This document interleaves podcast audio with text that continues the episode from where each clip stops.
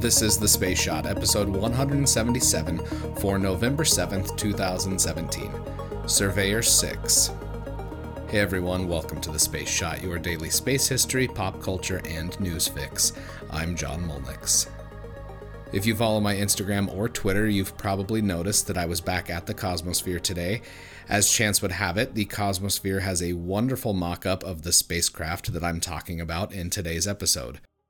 On November 7, 1967, Surveyor 6 touched down on the lunar surface, becoming the fourth American spacecraft to achieve a soft landing.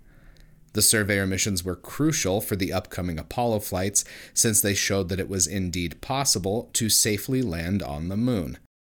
These missions provided insights into the lunar regolith and also returned scientific data across multiple landing sites.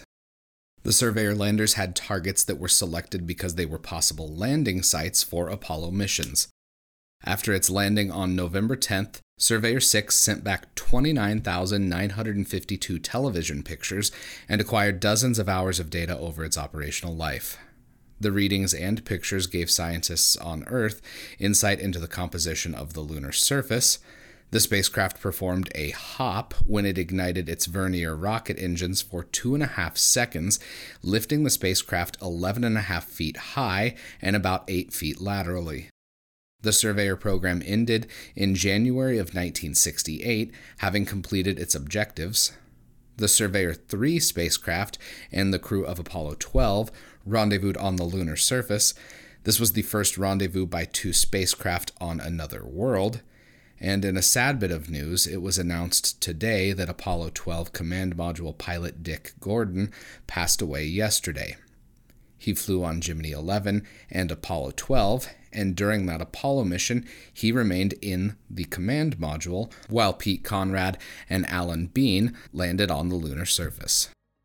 Tomorrow I'm going to be traveling again, and I will be going out to LA on Thursday and Friday like I had been planning. Even though the rocket launch isn't taking place, there's still a ton to do in LA, and I'm excited to be able to go there.